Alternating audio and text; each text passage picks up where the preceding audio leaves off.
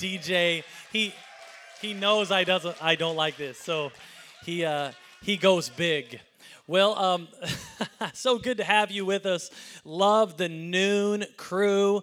Uh, we got to sleep in a little bit, maybe, had a little bit watch party of the Seahawks, 10 a.m. Uh, for those of you who are DVRing the game, you can plug your ears, but we're up 20 to 3, so that's, uh, that's good news. Good things are happening. Uh, but love the noon. So glad you are here. And I guess Merry Christmas is in order, right? As we are five days away from the big day, 120 hours from liftoff. And the question of all questions is Are you ready? No. Is the Christmas shopping done? No. Uh, I'm not sure Amazon, I'm not sure they still guarantee delivery. Uh, by Christmas at this point. Not sure when that deadline is, uh, but if you've missed it, you'll be forced to uh, Christmas shop the old fashioned way by going to the mall. And if you do go to the mall, I will be praying for you because it is a jungle out there. It is crazy. No lie. Uh, about a week ago on a Saturday, uh, my wife Kim asked me if I'd go to the mall to pick up a few things for Christmas. She does the overwhelming majority of our Christmas shopping. So I said, honey, I got this. I didn't got this. all right. I discovered in like five minutes of shopping, I didn't got this at all. I mean, it, it is crazy out there. It's stressful. I mean, people are mad uh, in the parking lot. People are honking. I had one person tell me I'm number one with a particular hand gesture that I wasn't too excited about. I'm like, this is supposed to be a season of joy, you know? My goodness. So, if you are one of those uh, weird people who like to shop the day before Christmas and you're like, I like the buzz, I like the vibe, I like the energy. It's like, I'll be praying for you, okay? Uh, uh, Father, forgive them. They know not what they do. No, I'm just kidding. But, uh, but however you Christmas shop, hopefully you're getting that done and getting that all wound up. Uh, we are excited. It's a Christmas season, and uh, we've been in a Christmas series called Oh Holy Night, and we've been talking about the birth of Jesus, uh, really that profound night that alters the course of history, that night that echoes throughout all eternity, that because Jesus was born, everything has changed. And, uh, and his birth is still the most widely known birth of all time. If you're wondering when that is, we celebrate it December 25th. Um, his life is still uh, the most studied life of any person on the planet. Think about this his life and death separates time from BC to AD. And uh, we've been enjoying this Christmas series that because Jesus has come, everything has changed. Hope has come, light has dawned, love is here. And I want to add one final installment, one last chapter to this series, and we will wrap this up. Does that sound okay? Right on. Uh, speaking of wrapping things up, we are just days away from wrapping up 2020. Anyone else just the least bit excited about that? Just a, a little bit? Uh, we're 12 hours, 288, 12 days, 288 hours, whatever, uh, from wrapping up this year. Uh, it's been quite a year. It's been pretty crazy. And I came across Google's top searches for 2020. All right, every year Google puts out a list of top searches for that year. Uh, I, I, I found this list. I think these are kind of fun, they're fascinating, so I'll share them with you. Google's top searches for 2020 number one, election. Hmm. Number two, COVID. And number three, this one will take you back a little bit uh, Kobe Bryant. As this year we lost a legend, a Hall of Famer, uh, one of my favorite players in the NBA passed away. I won't lie to you, when I saw him on this list, I forgot that was this year. Because if you didn't know, this year has been 27 years. I'm not sure you understand that. It's been like three decades. So, uh, so that seems so long ago. Um, the top Google search in the beauty category how to cut your own hair from home. You remember that? How early on this year uh, we discovered really quickly who of our friends were closet beauticians and barbers and who of our friends clearly were not. You know what I mean? And, uh, uh, you know, some people were walking around with like perfect haircuts and blends, and, and all my friends were. But uh, then there was those of us, uh, we were walking around with like the world's worst mullet because you know I could cut the front, but I couldn't the back, and I didn't know what was going on. So so anyway, uh, that was fun. Top Google search for how to make. How to make number one hand sanitizer. Remember that? We thought we'd run out, the world would come to an end. Number two, face masks. How to make face masks. And number three, alcohol. I'm not sure if this is for the hand sanitizer or if this is just a rough year, just sums it up. I'm not sure. But those were the top Google searches for how to make. Top Google searched movie Parasite. I, have never seen it, never even heard of it, but I thought the title alone was very fitting uh, for 2020. Um, top Google search for where is my where is my stimulus money? Where's my money? right? Top Google search for TV shows. Now this one, this one, I'll be honest with you. If this does not epitomize, if this does not underscore how bored we got in quarantine. If this does not say it all for how bored we were in quarantine, the number one, this makes me embarrassed to be a human. The number top Google search for TV show number one, Tiger King. Lord, help us. And number two, Cobra Kai. We're still obsessed with like a 55 year old Daniel LaRusso in a fight with Johnny. I love it. We're never going to get over it. So, those were the top TV shows. And this one, I'll end with this one the top Google search for where to buy. Where to buy. Number one, PlayStation 5, a PS5. That's been all the rage. Where do I get it? Just tell me where to show up and I'll bring $10,000 or whatever it is it costs. And number two, toilet paper where to buy toilet paper. You remember earlier this year, toilet paper was all the rage. If you had it, you were elite. Uh, you were the creme de la creme. Everybody wanted to be you. Your friends were calling you. Do you got it? I got it. Come over. I mean, toilet paper. Now, the irony is, we want to take this toilet paper and just kind of wipe away 2020, don't we? We just kind of want to put an end to this year. But before we usher in a new year, we're excited because we have Christmas coming up. And, uh, and I want to uh, add just a little PS to this Christmas series, Oh Holy Night. Share with you a couple things along the lines of the power of Christmas. Share with you a very few quick truths that you can cling to, just a few short points that you can hang your hat on this Christmas season. And then I will be done so you can get out there and finish that Christmas shopping. Does that sound good? All right, well, let's take a moment. Let's pray. Lord, we just thank you so much for our time together. We thank you, Jesus, that the season is about you.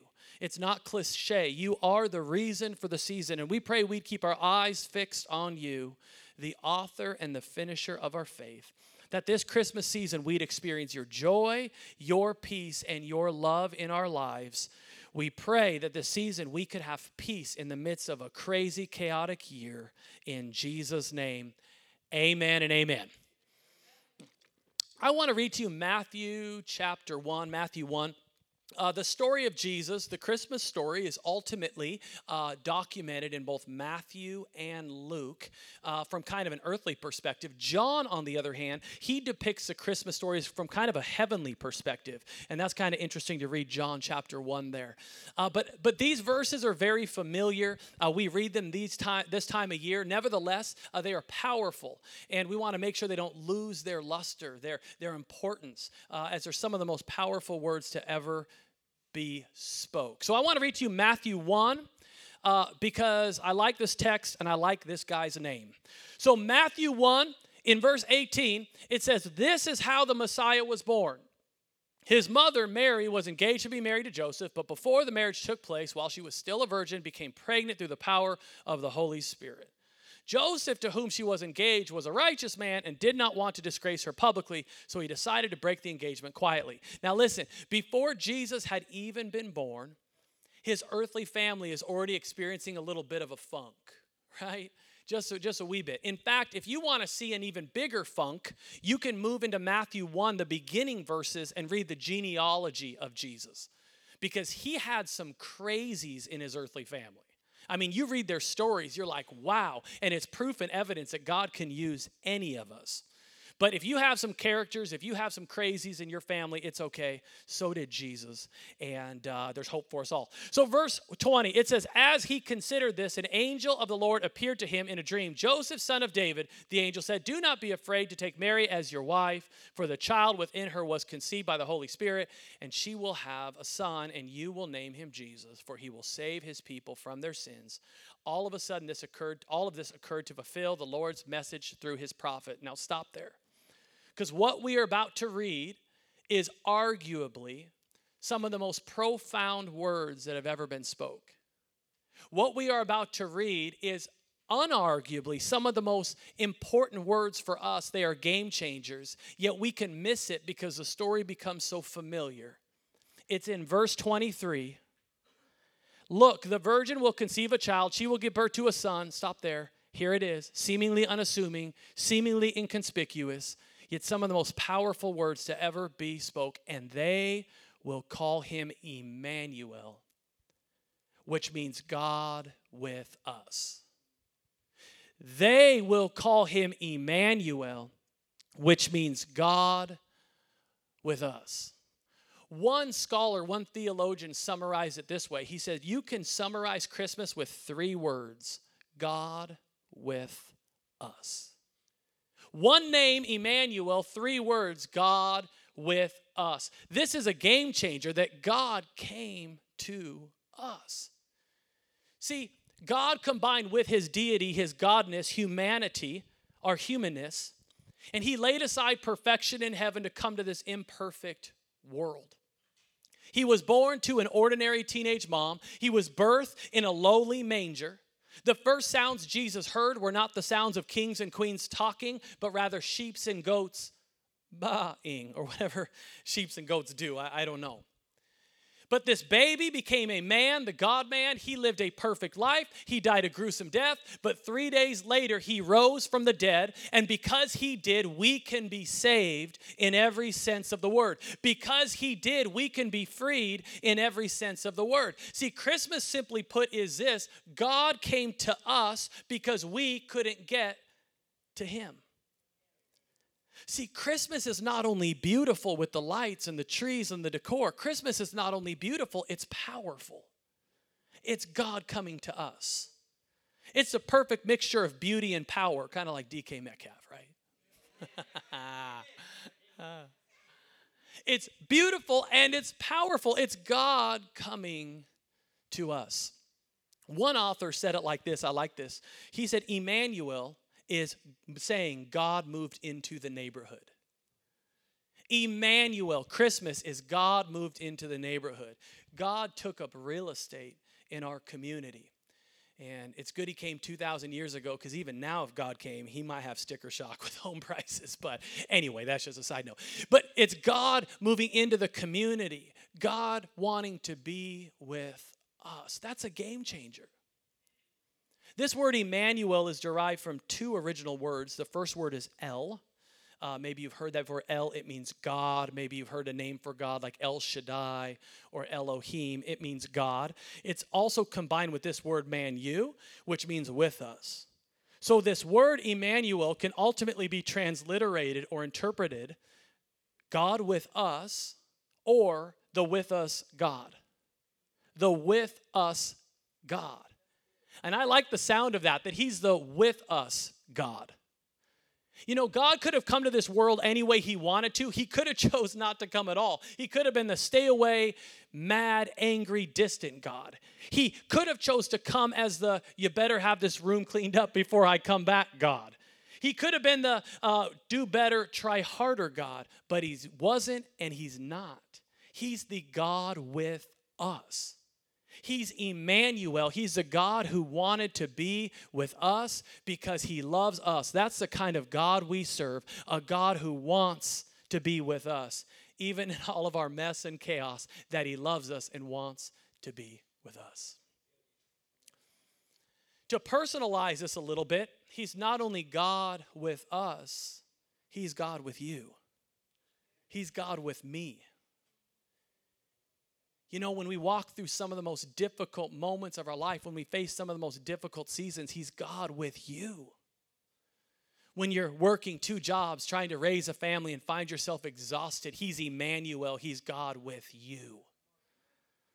When the doctor calls and you realize it will be a long road ahead for you and your family, He's God with you. When you look at the stack of bills on your countertop and they just keep accumulating and you have no idea how you're ever going to pay them off, He is Emmanuel. He is God with you. And Christmas summarizes that even when we feel isolated and alone, even when we feel that we don't know where to turn, even when our emotions are out of whack and we realize this is the year that he or she will not be with us this Christmas, he is Emmanuel. He is God with us, and he wanted to be with you and me. That's the kind of God we serve. That's good news. That is the good news of Christmas that He came to us because we couldn't get to Him. Christmas is not only beautiful, it's powerful, it's God with us. So, along those lines, I want to share with you just a few quick thoughts, just a few quick points of God with us, dot, dot, dot. Because Jesus came, because Jesus came, dot, dot, dot. Number one, we can experience peace in the middle of chaos. Because Jesus came, we can experience peace in the middle of chaos. In Isaiah 9, verse 6, uh, the prophet Isaiah uh, prophesied that a Messiah would come hundreds of years before the Messiah came. And he said the Messiah will have these four names. He will be number one, Wonderful Counselor. And I don't know about you, but in a year like 2020, I've needed a wonderful counselor. I've needed the counsel of the Word of God because, man, right? Wonderful counselor. Number two, mighty God. What does that mean? It means he's strong on our behalf, that when we're weak, he's strong. Everlasting Father means he was there in the beginning, he has no end. He's there for us. And lastly, this is my favorite. This is powerful. He is the Prince of Peace. Jesus is the Prince of Peace. Paul writes it like this in Ephesians 2, verse 14. He writes to the church in Ephesus that God is our peace. See, what I love about this is God not only provides peace, He is peace.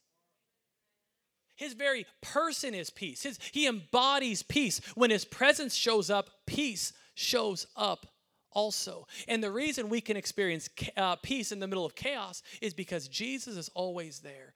And somehow, even in life's weirdest, most messed up seasons, He can provide for us a peace. Even facing years like 2020, we can still rely on God to be our peace. What kind of peace does He provide? He provides peace of every kind, uh, eternal peace. What's that? By knowing Him, we have confidence that we'll spend eternity with Him. What else does He provide? Internal peace, that our hearts and souls can have peace. What other kind of peace? Peace with one another. In fact, we could summarize it like this Jesus came that we might have peace with God, the peace of God, and peace with one another. That we might have peace in every sense of the word. Now, we realize it's a work in progress. We realize we don't all have this down, but when we lean on Him, He really does provide a peace. Midway through this year, I got a phone call uh, from a friend, a family, and I knew right away it wasn't a good call. Any of you ever have that? You just know right away that this isn't good. And on the other end of the line, uh, my friend was crying, and he shared with me that his mother had tragically passed. Unexpected, this was sudden. He didn't see this coming. His family was crushed, his kids are broken, uh, they're devastated. He said, Matt, I, I don't know what we're going to do. We talked some more. As we ended the phone call, he said something fascinating. He said, In the midst of this chaos, in the midst of all this, somehow there is a peace over our family. How does that happen? Emmanuel, God with us, that He's the Prince of Peace. Doesn't mean everything gets better, doesn't mean it all works out, but it means somehow we know He's there couple months ago, a friend of mine in ministry passed, and it has been devastating. It's been crushing for his family. Watching them post on social media things like Thanksgiving wasn't the same without dad there. And I'm not sure what this Christmas will look like without him in the picture. and it's heartbreaking and it's gut wrenching and it's crushing. Yet his daughter just posted something this week, beautiful, and, and I, I don't remember it word for word, but something to the extent that in the midst of this chaos, he provides for us a peace. In the midst of this, he's with our family. How does that happen? Because he's Emmanuel, because he's the Prince of Peace. And even when we walk through the darkest times, the most difficult seasons, he's there with us. And we don't understand it all, we can't comprehend it all, but we know he's there. Ephesians 4 7, Paul, uh, Philippians 4 7, Paul writes to the church in Philippi these words, very familiar verse. And the peace of God, which surpasses all understanding, will guard your heart and mind in Christ Jesus. What does that mean? It means that somehow God, in His infinite wisdom, somehow God, in His amazing grace, at times where we need Him the most, at the darkest moments of our life, somehow He covers us. And it goes beyond our logic, it goes beyond our intellect, it goes beyond our understanding, but somehow we know He's there. And He's with us through some of life's most difficult circumstances. And He wraps His arms around us. Like many of you parents, um, I, uh, I help teach my kid how to ride a bike. Um, any of you parents involved in that job? uh, the illustrious role of helping the kid ride a bike. I won't lie to you, I found the entire experience petrifying. I did. Uh, stressful. Uh, I felt totally inept. Uh, in fact, I still think we should be able to have some experts we can call to have do it for us because it's it's hard. Like it's it's scary. I'm always afraid they're going to fall. And you take this perfectly good child and you place him on this bike, and you know it has two wheels and they're just sitting on it and rocking. You're like, this is not going to end well, you know? And, and, and they look uncoordinated and they look, it just doesn't look good. Um, all my kids are a little bit different. My oldest daughter, Olivia, she was more our risk taker, our daredevil growing up. And uh, she was a type, you know, give me a jump, you know, ooh. And, and, and she was a type like the second day she learned how to ride a bike, I thought she was ready for a Harley, rum, rum, you know, she was ready for the next level, the next step. My middle daughter, Estella, she's a whole different bag. She, she was more reserved, a little bit more collected, and she looked about as stressed out riding a bike as I was teaching her how to ride a bike. And I can still vividly recall her looking up at me. I have my hand on the handlebars of her bike and her looking up at me with her big eyes. And she's like, Daddy, don't let go, you know? And I'm walking alongside her. And you know how that, that little trot goes? You're kind of trying to stay away from the pedals and you're hoping no one looks because you look kind of like an idiot. You know what I mean? You're running along. And, and she's like, Daddy, don't let go. And I'm like, Stella, I'm here. I won't let go. And I'm, I'm, I'm running alongside with her. Uh, this goes on for a while. Daddy, don't let go. I won't let go. I, I'm here. Well, eventually you have to let go, right? I mean, it's kind of brutal, but but you have to let go if they're ever going to learn to ride. And I let go, and no lie, like 20 feet, it wasn't more than maybe 15 feet later, her bike topples over. She plummets onto the pavement. She's, I, I'm laughing. I shouldn't be laughing, right? It's like the dad of the year, right? Um, but she she's on the pavement and she starts crying hysterically, and I'm like, ah, you know. So I run over there and I pick her up and I'm hugging her and I'm brushing her off, and then I'm making sure Kim didn't see because I would be in big trouble. You know, all the dads know what I'm talking about.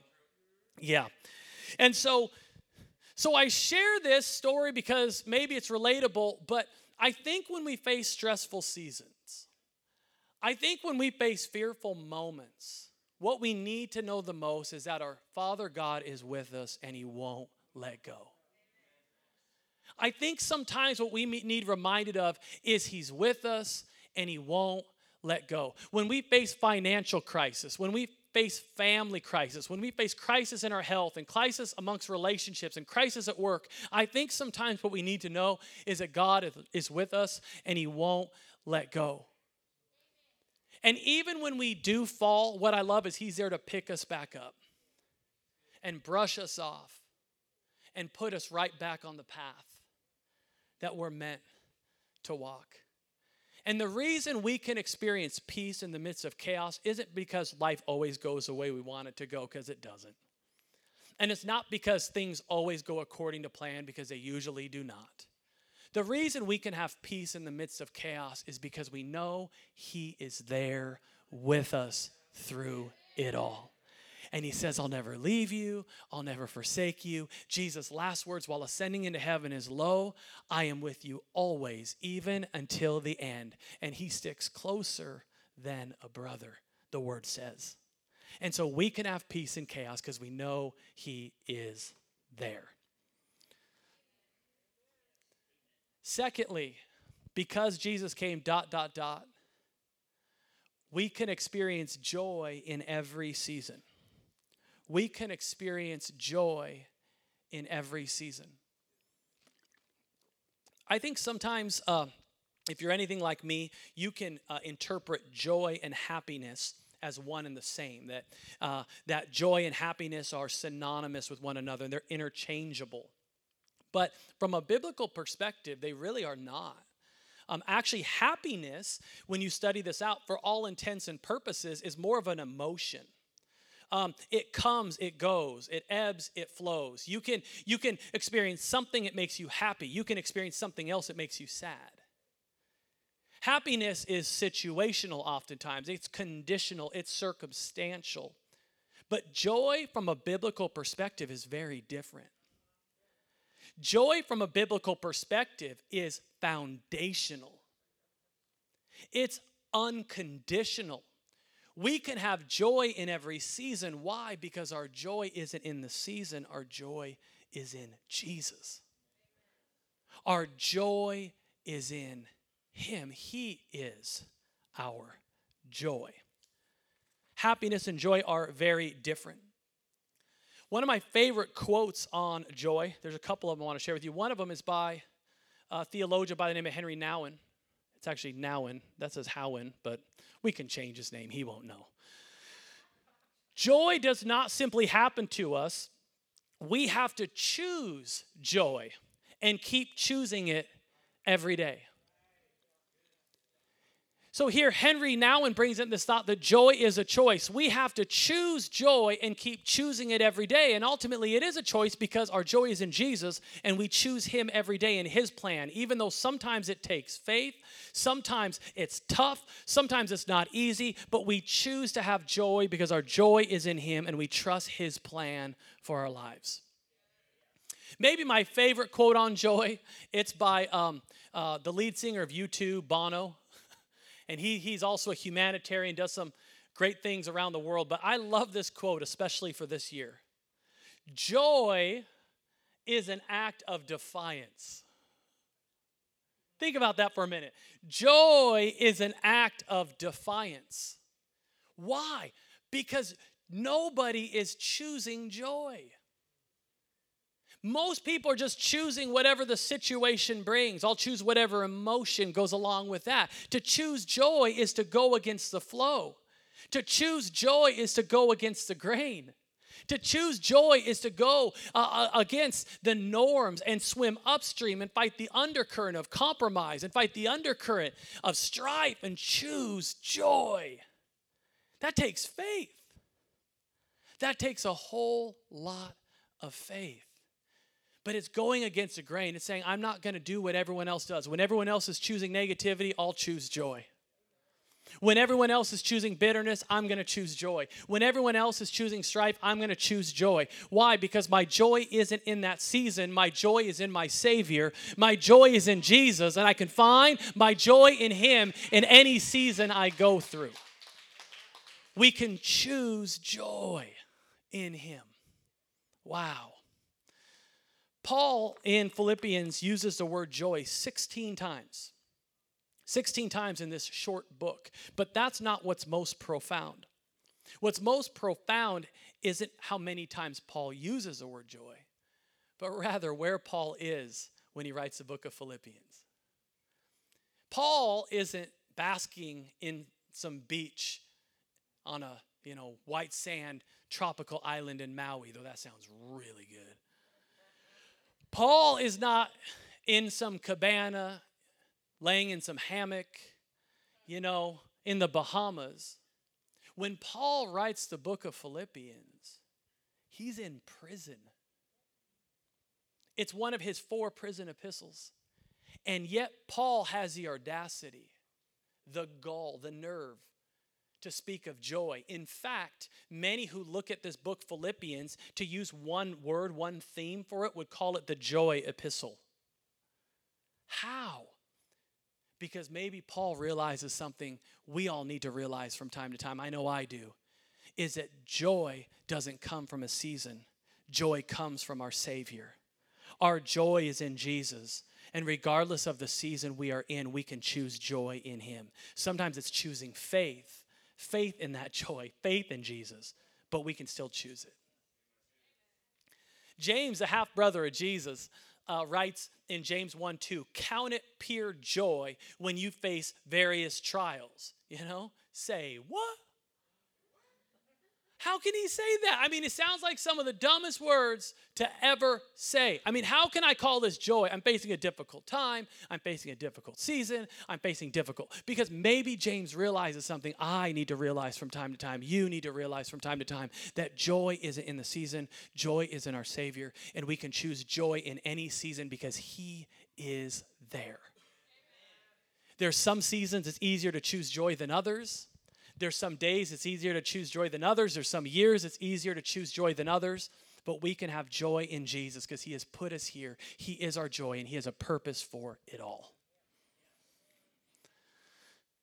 A few years back, I uh, got to know uh, one of the coaches of the Seahawks, and uh, uh he wanted to go in ministry. So him and I would talk, and and we would talk Bible. Uh, he let me into a couple closed Seahawk practices, so I think we had a good, mutually beneficial relationship. Maybe I got the better end of the deal, I don't know. But uh, he coached with uh, Pete Carroll for 16 years, and uh, he was pivotal in their 2014 Super Bowl win. Uh, uh, just an incredible guy. But he shared with me following the 2014 Super Bowl win, uh, the entire coaching staff, the front office were confused, perplexed because many of the players were down. And he said, Matt, it was like nothing I ever saw before. He said, I've coached many years, but uh, players were down. He said, I'd get calls in the wee hours of the night, uh, players crying, sobbing, depressed. And he said, see, they had spent their entire lives working for this moment. They had spent their entire lives trying to win a Super Bowl. I mean, as young boys playing football in the backyard, they would dream of winning a Super Bowl when they would go to two a day practices for high school with the hot sun uh, beating down on them and sweat off their brow, uh, they would dream of winning a Super Bowl. And now that they had finally won a Super Bowl, it wasn't all they thought it would be. And perhaps they realized something that all of us at one point realize in their context. They realize that Super Bowl wins, while incredible, don't by themselves produce joy. Lombardi trophies, while amazing, in and of themselves don't produce joy. Awards and achievements, though great by themselves, don't produce joy. If you can't find joy without them, you'll never find joy with them. If you can't find joy before them, you'll never find joy after them. Because joy is not found in a season, joy is found in our Savior. Our joy is in Him. Now, that being said, I sure hope we win the Super Bowl this year, okay? Says, well, they don't bring happiness. They sure don't bring sadness either. You know what I mean? Want to raise up that Lombardi trophy one more time. Go, Russ. Keep cooking. Point number three, and we'll close with this.